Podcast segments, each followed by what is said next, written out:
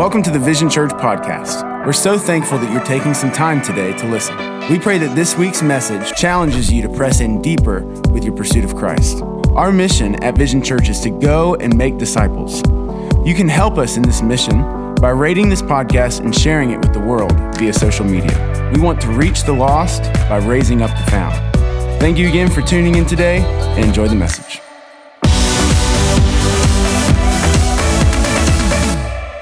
All right, today we're concluding our series, Church in the Wild, a chapter by chapter study of the books of 1st and 2nd Peter. And I believe we saved the best for last. 2nd Peter chapter 3, beginning in verse 3. Most importantly, I want to remind you that in the last days, scoffers will come, mocking the truth and following their own desires. They will say, What happened to the promise that Jesus is coming again? From before the times of our ancestors, everything has remained the same since the world was first created. They deliberately forget that God made the heavens long ago by the word of his command. And he brought the earth out from the water and surrounded it with water. He used water to destroy the ancient world with a mighty flood. And by the same word, the present heavens and earth have been stored up for fire they're being kept for the day of judgment when the ungodly people will be destroyed. Verse 8, but you must not forget this one thing, dear friends. A day is like a thousand years to the Lord, and a thousand years is like a day. The Lord isn't really being slow about his promise as some people think. No, it is because he is patient for your sake. He does not want anyone to be destroyed, but wants everyone to repent. But the day of the Lord will come as unexpectedly as a thief, and then the heavens will pass away with a terrible noise. The very elements themselves will disappear in fire, and the earth and everything on it will be found to deserve judgment. Since everything around us is going to be destroyed like this, what holy and godly lives you should live, looking forward to the day of God and hurrying it along. On that day, He will set the heavens on fire, and the elements will melt away in the flames. But we are looking forward to the new heavens and the new earth He has promised, a world filled with God's righteousness. And so, dear friends, while you are waiting for these things to happen, make every effort to be found living peaceful lives that are pure and blameless in His sight. Pray with me now. Father, we come to you in Jesus' mighty name, the name that is above all names. And today we ask that you be strong in my weakness because I need you. May nothing inside of me hinder the flowing of your word. I pray that you would make ready the hearts of men to receive the word of truth. Mold us and shape us like the potter forms the clay, more and more into your image and likeness. It's in Jesus' name we pray. And all God's people said, Amen. The context behind Second Peter chapter 3 is obviously Peter is the author. But let me remind you that Peter was a disciple. Later, he became an apostle. For three years, he walked with Jesus, talked with him, saw every aspect of his life and ministry. These words that we're reading today they are not secondhand, third hand accounts of what Jesus said. This is coming from an eyewitness who walked with Jesus and knew him very personally. These words today are straight from Peter himself. He's writing to scattered believers throughout Asia Minor that are facing violent and merciless persecution under the Roman Empire. He's writing to them the general theme of Second Peter is to warn them about false teachers and false doctrines that will creep their way into the church. But in the third and final chapter, he transitions to remind them of the biblical prophecies of old, speaking to eschatology, aka the end of the age. He's reminding them of how the world is going to end, and he comforts them by reminding them that Jesus is coming again. Anybody thankful that we serve a soon coming king today? In the midst of their persecution, He's imploring them to continue to live a holy life in a hostile world. And the light at the end of the tunnel is that your trouble won't last always. Jesus is coming again. Over the next few moments, we're going to work our way through 2 Peter 3, and I'm going to extract verses and points out of this text that I believe are applicable to our life today. The first one is that scoffers will come. Scoffers will come. Tell your neighbor, scoffers will come. A scoffer is somebody who is a critic of our faith. A scoffer is somebody who belittles or makes fun of the Christian doctrine and theology. And first of all, Peter addresses that in the last days, scoffers will come and their voice will be amplified. Church, I need you to understand that unequivocally, without a doubt, you are living in the last days. All right? From a New Testament vantage point, the moment that Jesus ascended to the right hand of the Father, the final chapter of human history began. You are living in the last days. Most Bible scholars and theologians agree that today we are not just in the last days, but very likely we're in the last minutes, the last seconds, the last moments before Jesus comes again. May I remind you that 2,000 years ago, as Jesus preached to a captive audience, he warned them that it was time to repent, for the kingdom is at hand. If the kingdom was at hand 2,000 years ago, how much closer are we today? There's never been a generation closer to the coming of the Messiah than this one. He is a soon coming king. And we must make ready our hearts to receive the Savior of the world. Make no mistake about it, these are the last days. Scoffers have come. Now, he writes this not to discourage the early church, but he writes this to encourage them. He's telling them, don't be discouraged by the naysayers. Don't be discouraged or let your faith be diminished by those who scoff and mock at the truth of the gospel. Tell your neighbor, the one you've been ignoring, say, don't be discouraged. Tell them with some attitude. All right, don't be discouraged. Do you realize that the naysayers, the haters, the critics of our faith, really, they're fulfilling scripture as they make a mockery of our faith? Charles Spurgeon, one of the great minds, one of the great preachers throughout history, is quoted as saying this Every time a blasphemer opens his mouth to deny the truth of revelation, he will help confirm us in our convictions of the very truth which he denies. The Holy Ghost told us by the pen of Peter that it would be so, and now we see how truly he wrote. Isn't that beautiful? He's literally saying this prophecy is being fulfilled as the scoffers scoff, as the mockers and the critics make fun of our faith and belittle us. They're literally fulfilling the scripture. So don't be discouraged by what they say. Be encouraged that their actions are actually validating the scripture itself. I want you to look a little bit closer at verse three. Let's look back at it one more time. Most importantly, I want to remind you that in the last days, scoffers will come, mocking the truth. Watch this, and following their own desires. This is really important. Peter, through the inspiration of the Holy Spirit, is highlighting what is really at work in the hearts of the scoffers, the haters, the critics. A lot of times, our critics of Christianity pass it off as an intellectual disagreement. They present themselves as being very highly educated, very lofty. How could you believe in an antiquated, ancient book like the Bible? They try to make us feel inferior to their intelligence. But I want to show you, Peter is illustrating to us it's not an intellectual problem, it's a moral problem in the hearts of the scoffers. They don't believe because they don't want to believe. It's not that there's good logic and reasons to trust in Christ.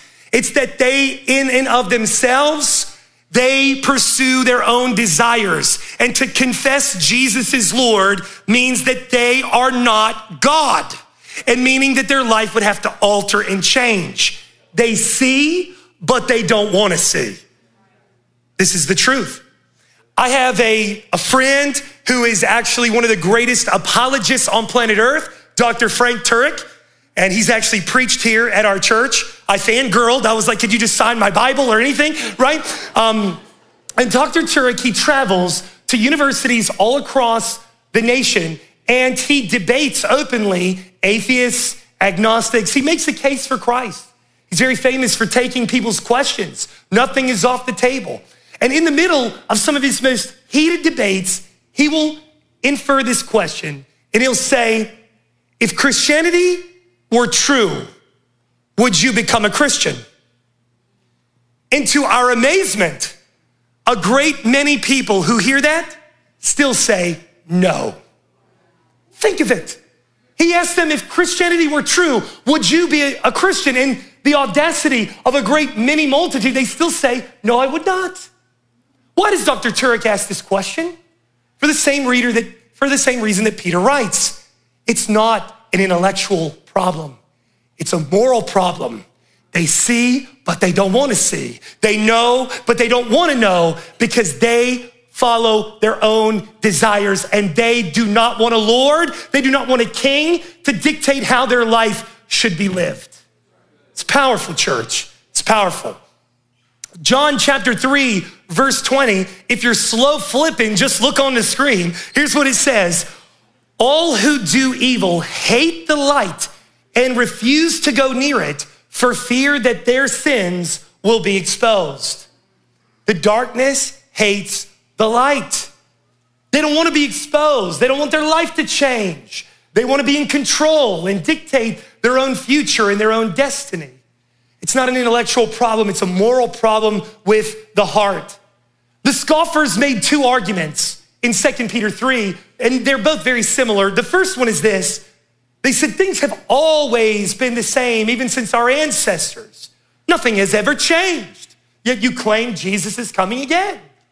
The second argument recorded in 2 Peter 3 is Christians have talked about the coming of Jesus for 2,000 years, and he's not come yet. So they say, well, where is he? Have any of you ever heard critics and people mock our faith and say, where is he? Okay, this is nothing new. This is the same critique and argument that was being used 2,000 years ago. But I want to remind you today, Proverbs chapter 3, verse 34 says this The Lord mocks the mockers, but he is gracious to the humble. How many of you know it's a bad thing if the Lord mocks you? You're gonna reap what you sow. All right, we don't wanna be on the side of the enemies of God. All right? But I think Romans chapter one actually captures the heart of the scoffers better than anything else. And it writes in perfect harmony with 2 Peter 3. And here it is Romans 121. Yes, they knew God, but they wouldn't worship him as God or even give him thanks. They began to think up foolish ideas of what God was like. And as a result, their minds became dark and confused. Claiming to be wise, instead, they became utter fools. I love that. Romans 1 says they knew that he was God, yet they refused to worship him or acknowledge him as God. Instead, they formulated and concocted their own ideas of what God was like, and their minds became dark and confused. Everybody say confused. If there is one word that marks the spirit of the age in which we live, it's confusion. And don't mind me while I venture into politically incorrect waters. But today in 2023, our world is marked by confusion. I say this with all love and all sincerity and humility in my heart. But the truth is, our world, those who mock and criticize our faith and doctrine, they're confused. They no longer understand the basics of gender or identity or their own purpose or morality itself. Those who claim to be wise, their mind has become darkened and confused. With all due respect, 1 Corinthians 14 says, God is not the author of confusion. And if God's not the author of confusion, I'll give you two guesses who is, and the first one don't count. Satan is the author of confusion. He perverts and distorts. He is not a creator, he is not creative. He exists to pervert and distort and compromise what God intended for his holy purpose and glory. The Lord has not given us a spirit of fear or confusion, but of power, love, and a sound mind. Okay? Our world is marked by confusion, just like the scripture foretold. Yet they, claiming to be wise, reveal themselves as the actual fools. Second Peter 3 goes on to say that they will suppress the truth of God in two ways. First, they suppress him as creator. Second, they suppress him as the judge of the universe. I'm going to show you this in just a moment.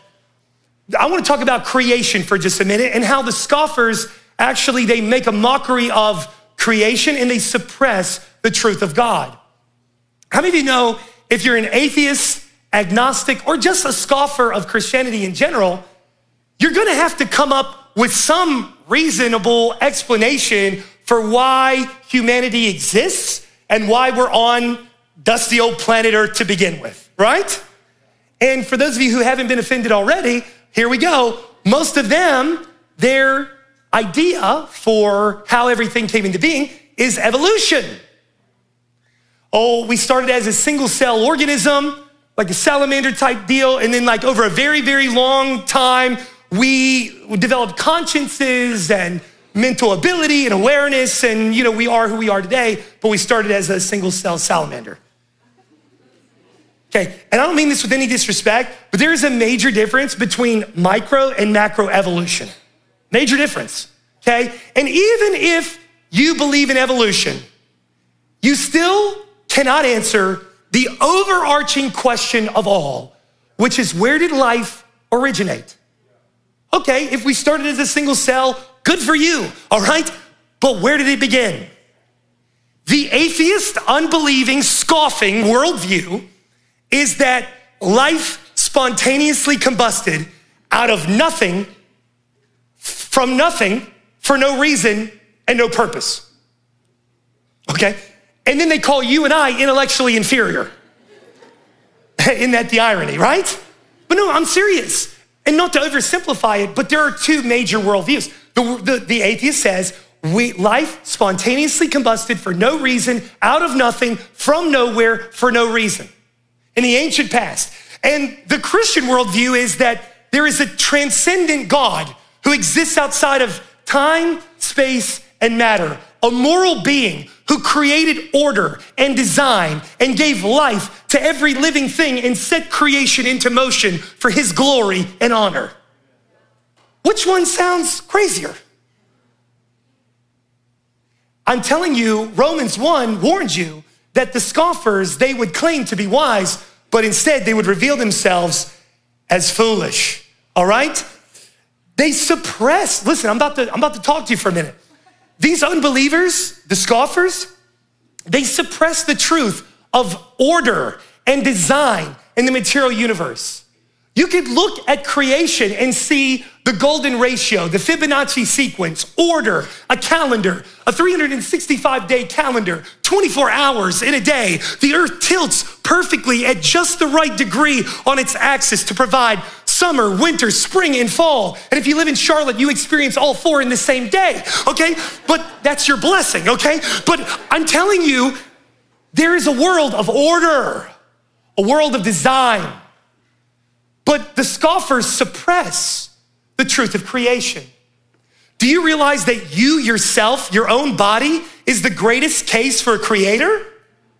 You are the most complex form of matter in the universe your nervous system, your cardiovascular system, your blood vessels, your body, your mind is the greatest testament to a miracle working God. And the scripture says, You are fearfully and wonderfully made in the image and likeness of God Almighty.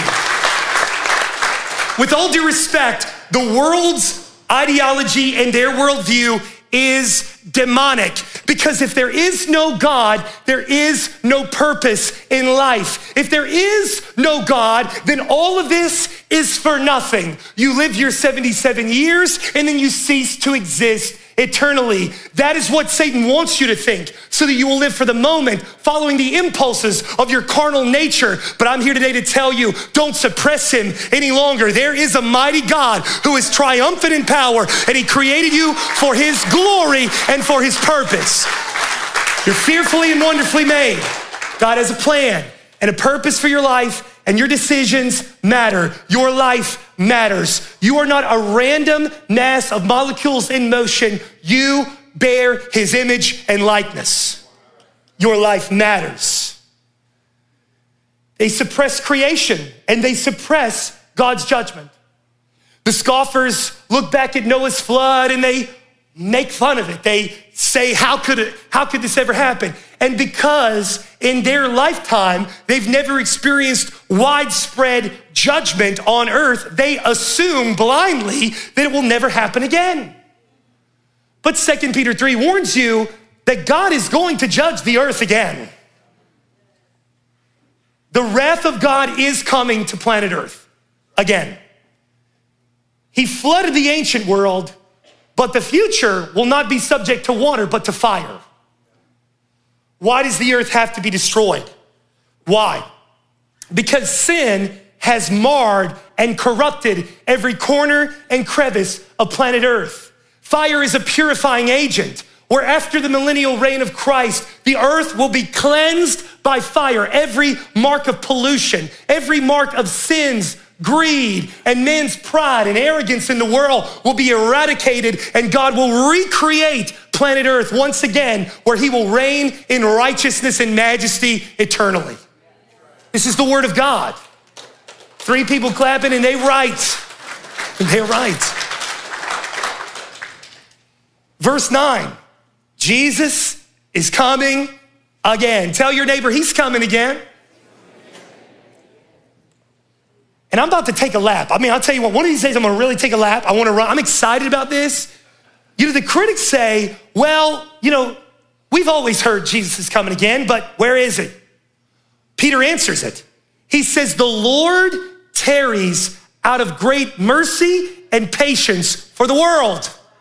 In other words, if Jesus were to come right now, there would be a great falling away for many in the world love the things created more than the creator himself. And if he split the clouds in glory right now, there would be a multitude who perish eternally. It is his mercy that he tarries. How many of you are thankful that he didn't come five years ago? Like four and a half of you. Like, and I know you're excited, you want Jesus to come again, and I am with you, and like hold on to that, but like just be thankful he didn't come last year or five years ago because would he have found you ready? This year in this church, over 530 people have publicly repented of their sin and given their life to Jesus. And I can tell you, I don't say that in a braggadocious way. I say it humbled because good sermons don't do that. The Spirit of the Lord is drawing people to Himself. But I tell you, I bet you all of them are thankful He didn't come last year because they would have missed Him. It is God's mercy that He is patient. Oh, and feel this, church, He's merciful even to the mockers. I'm taking a lap right now. It's a small lap, but I'm taking it, okay? Like he is merciful even to those who mock him. There is no other faith like this. There is no greater love than this. And I want to be very clear with you. Every person in this building and watching online, every one of you, you fall in one of two categories. You're either God's children or you're his enemy. There's no third cousin. There's no like, I know him by acquaintance. Like grandmama knows him, so my dad was a preacher, so I'm in there. No. You're either his son or his daughter, or you're his enemy. There's no middle of the road. You know, I hear pe- preachers, well meaning, they'll say, well, everybody is God's child. No, they're not. Flag on the play. Biblically, that is incorrect. The scripture teaches that every human on earth is his creation, but not everyone is his child. The Gospel of John says, To as many as received him, to them he gave the power to be the sons of God. What that means is, to as many of you as repented of your sin and placed your faith in Christ, you became the sons and daughters of God. You used to be his enemy. You transitioned from the enemy's camp into the adopted family of the Most High God. People, people also get hung up when the Bible talks about biblical adoption. They're like, well, I, I, you know, I don't want to be adopted. I want to be like you. No, no, no. Listen, you can't pick the children you have biologically, but those who you adopt, you pick them out by name. You say, I'm to take that one right there. That one belongs to me. You see, you see the intentionality of the scripture? All right? He chose you.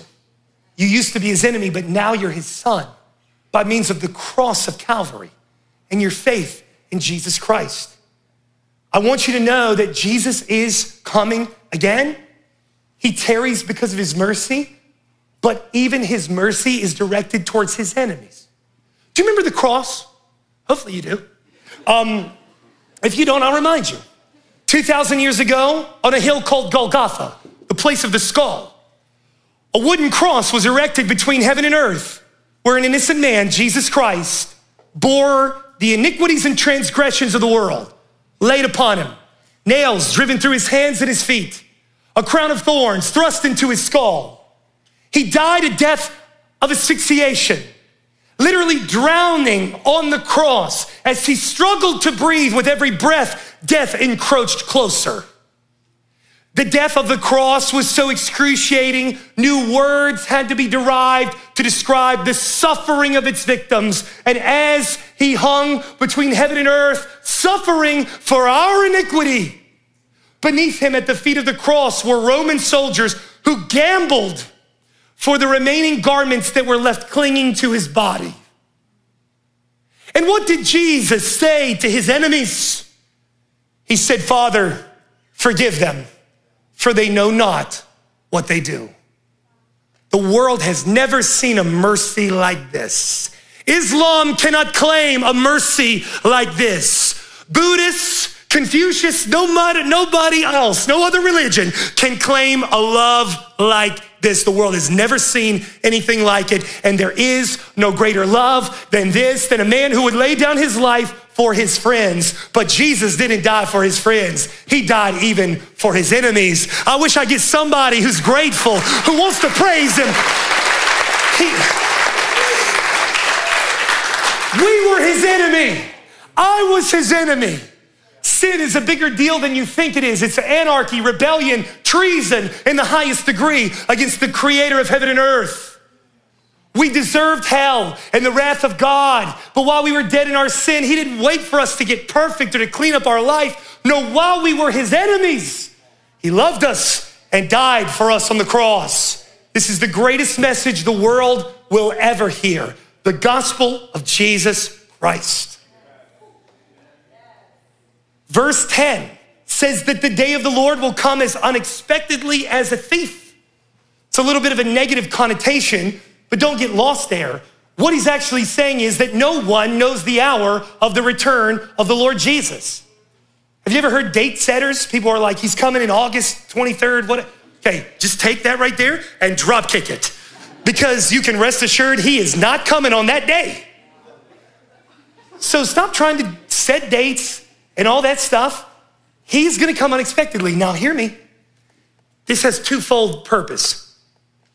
It's unexpected for the world who's lost and dying. To them, they should they will be caught off guard in their sin, like the days of Noah. You read it. They mocked him, they scoffed him right up until it began to rain. So they will us. But his coming should not catch the saints by surprise because we are looking for him. We are awaiting his return and arrival. I want to read to you the Gospel of Matthew, chapter 24, verse 36. The disciples were asking Jesus, When will you come again? What will the end of the world be like? And this is what he said. Verse 36 of Matthew 24. However, no one knows the day or the hour when these things will happen, not even the angels in heaven or the Son himself. Only the Father knows. When the Son of Man returns, it will be like it was in Noah's day. In those days, before the flood, the people were enjoying banquets and parties, weddings, right up until the time Noah entered his boat. The people didn't realize what was going to happen until the flood came and swept them all away. This is the way it will be when the Son of Man comes. Two men will be working together in the field, one will be taken and the other left. Two women will be grinding flour at the mill, one will be taken and the other left. So you too must keep watch, for you do not know the day your Lord is coming. This is profound, church. I want to ask you a question Are you ready to meet him? I was talking to a friend this week, and they looked at me with tears in their eyes, and they said, I'm not ready to meet him. If he were to come right now, I would be lost in my sin. I want you to hear me loud and clear. The reason Peter writes this text to scattered believers facing persecution is he wants them to live with an urgency. He wants them to understand that tomorrow is not promised.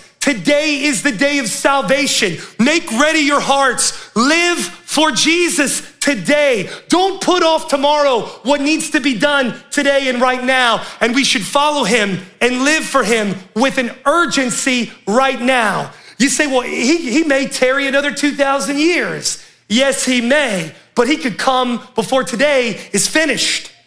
The point is, we should all live like tomorrow may never come and make ready your heart to meet the master. I want to highlight one more thing in Matthew 24 because I think it's very pertinent to today's climate. In Matthew 24, Jesus elaborated in verse 8. He said that in the last days there'll be earthquakes in diverse places. There'll be wars and rumors of wars. There will be pestilence and violence. By the way, pestilence means pandemics, Anybody live through 2020? He said, These things will come, and you'll know that the time is drawing near. Now, the critics and the scoffers of Jesus' day, they said, Well, there have always been wars and rumors of wars, and there's always been pestilence, there's always been earthquakes in strange places. But don't miss what he says in Matthew 24. Jesus says, It will be like a woman travailing in labor pain, giving birth. Now, as a single man, I had no idea what that meant. But I've had two little babies, two homies now, and I can tell you a little more. When the contractions become more frequent, and when the contractions become more intense, you know he's on his way.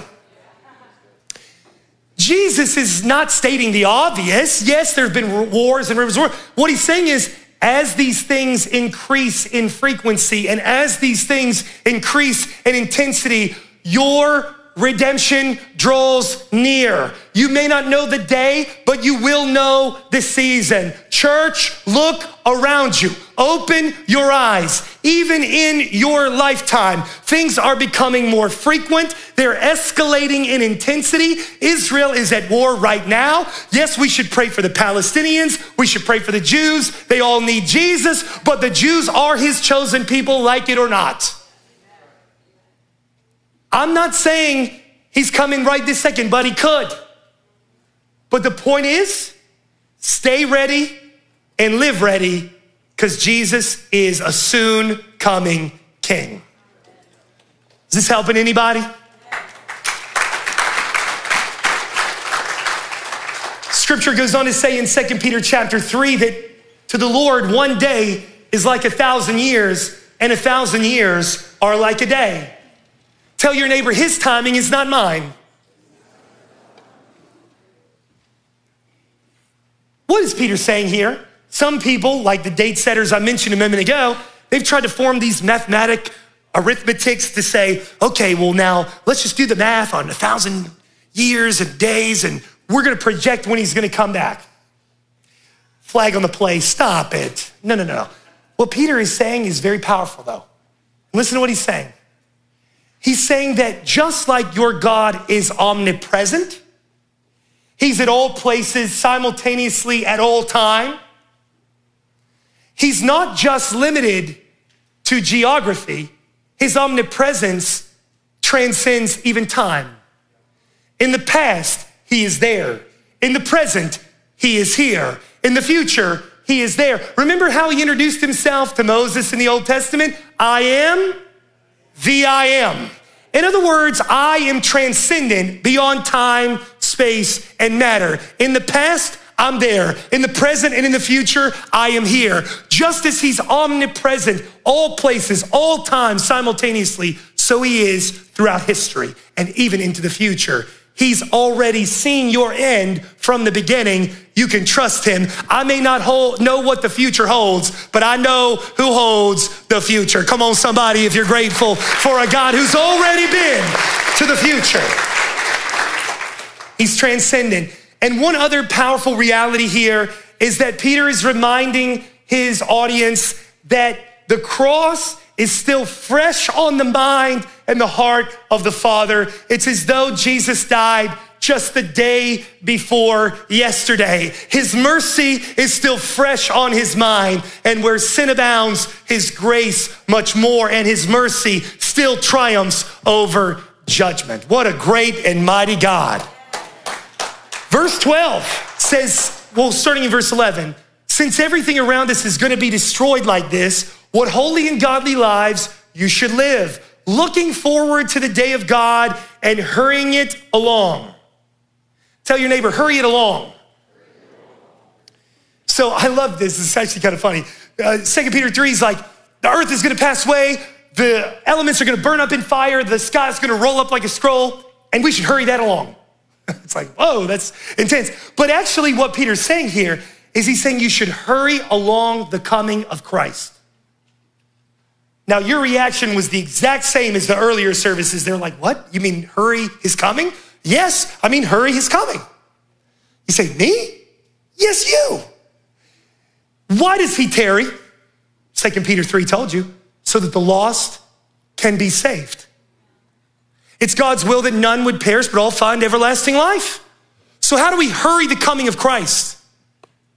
We participate in the Great Commission, win souls and make disciples. Every soul that is saved, the kingdom of heaven advances and draws nearer. That's how we hurry along his coming. I want you to look at the front of this stage. These are not Christmas decorations gone bad.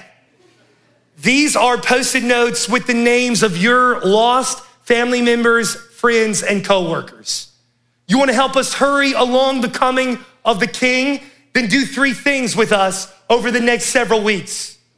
On December the 9th and 10th, that's our Christmas weekend here at Vizion Church. We're doing seven services over two days.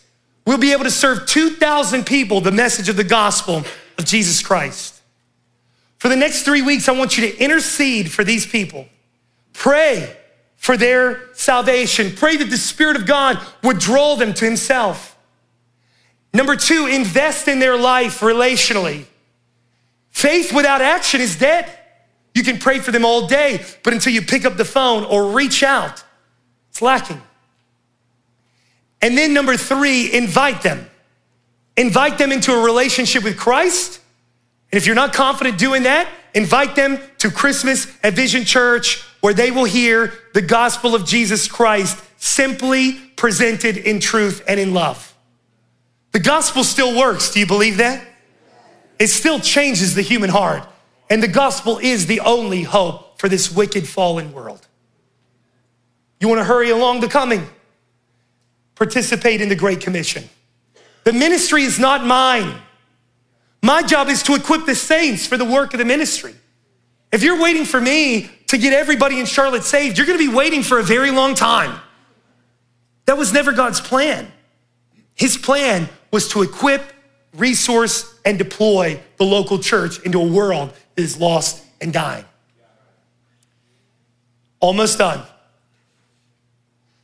Scripture says in verses 10 through 11 that we should not be infatuated with this world because it is passing away. Peter says it's all gonna melt, it's all gonna burn away. So don't live for the moment, live for eternity. Don't set your heart on the things created, set your heart on the Creator Himself.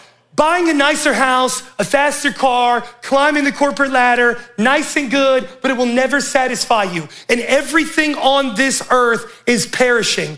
First John chapter 2 verse 15 says, "Do not love the world, nor the things in it, for if anyone loves the world, the love of the Father is not in him. For all that is in the world is the lust of the flesh, the lust of the eyes, and the pride of life. This is not of the Father, but is of the world." Verse 17, "And the world is passing away, and the lust thereof, but he who does the will of God shall abide forever." Don't live for the moment, live for eternity. What would it profit you if you gained the entire world but lost your soul? You can't take any of it with you. The only thing you take with you are the people that you brought to Jesus. That's it. A golf clap in the back, but they're right. C.S. Lewis said this aim at heaven and you'll get earth thrown in, but aim at earth and you'll get neither. I'll say it again aim at heaven, and you'll get earth thrown in. Aim at earth, and you'll get neither. Scripture warns us that judgment is coming to this world. Set your mind on the things above, and this should affect the way you live. When you take your mind off of the things of the world, winning souls becomes at the forefront of your life's mission. When you live like tomorrow may never come, like Jesus is a soon coming king, you're quick to forgive. You're quick to extend mercy and you're quick to ask forgiveness and mercy of those that you've wronged. Life is better and more abundant when we live like Jesus is a soon coming king. Do you realize that the early church in the book of Acts, they genuinely believed that Jesus was coming within their lifetime? They were selling everything. They were giving their possessions away. They were all in for the advancement of the gospel. And you know what happened? God used 12 men to turn the world upside down. Powerful and amazing things happen when the church is awakened from her slumber and begins to live like Jesus is coming soon. That's a good place to clap right there. That's a good, that's a good place. And by the way, I'll just say it again. When you clap at Vizion Church, you're not clapping for me. I don't deserve your applause. I didn't write the Bible. I'm just a messenger. But the Word of God does deserve a response from the earth. It does. It, it deserves it. And in closing, and I really mean it, when the keyboard's behind me, you know we're about to land a plane, all right? That's a pro tip right there. Sometimes, yeah. God wants everyone to be saved. I'm gonna say something that might offend you, but what else is new? There's a doctrine, it's very popular in Christianity, it's been popular for centuries, and it teaches that God created certain people for destruction and certain people, the elect, for salvation. God is not a Calvinist. And he's not an Arminian either. It is God's will, according to 2 Peter 3, that none should perish. He tarries out of mercy. Oh, and what's that other verse? Oh, the most famous one in the Bible, John 3:16. For God so loved the world that he gave his only begotten son that whosoever would believe in him would not perish but find life everlasting. I don't know about you today, but I'm grateful that Jesus died for every and any whosoever that will receive him. Come on somebody and give him praise if you're thankful. Jesus didn't die for the religious. Jesus didn't die for the perfect. Jesus didn't die for the people that had their life together. He came, He bled, and He died for any and every whosoever that would believe upon His name. Every sinner, every lost person, every enemy. He came for every whosoever. And this morning, as you're in this room, heaven stands open wide. Its gates are open to you. Come to Jesus. Repent of your sin. He will accept you just the way you are. You don't have to get perfect and clean your life. You come to Him just as you are, and He will transform you. He will change you. He will make you new by His Spirit. So I want you to pray with me all over this place. Father, we come to you in Jesus' name. We repent of our sin. That means we're turning our back on our old life. I don't want to live this way any longer. I don't want to be controlled by this addiction, this pride, this greed, this arrogance, this lust, this drug problem. I don't want this to be a part of my future. I turn my back to my sin and I put my face towards heaven. I repent, God, have mercy on me. I admit that I've loved the things created more than the Creator Himself, and I need your mercy.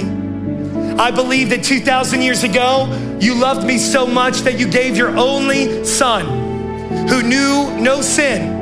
And on the cross, He became my sin. The transgressions and the iniquities of the world were laid upon Him. He suffered and died and his blood was divine. His blood takes away the sin of the world.